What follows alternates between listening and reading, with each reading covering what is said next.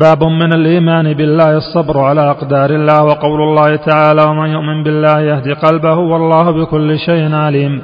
قال علقمة هو الرجل تصيبه المصيبة فيعلم أنها من عند الله فيرضى ويسلم.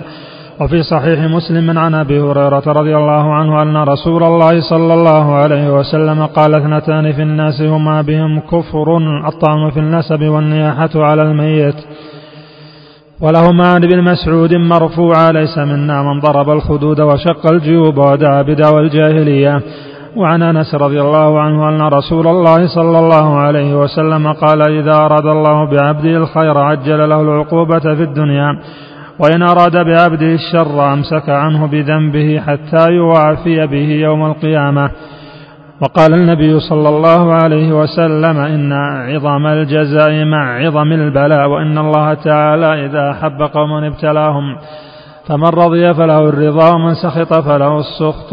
روح حسنه الترمذي فيه مسائل الأولى تفسير آية التغابن الثانية أن هذا من الإيمان بالله الثالثة الطعن في النسب الرابعة شدة الوعيد في من ضرب الخدود وشق الجيوب ودعا بدعوى الجاهلية.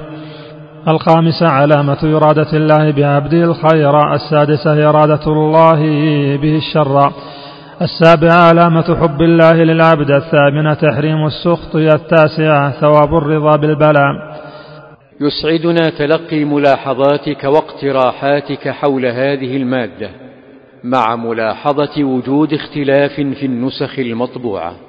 فضلا تابع ما تبقى على القرص الثاني.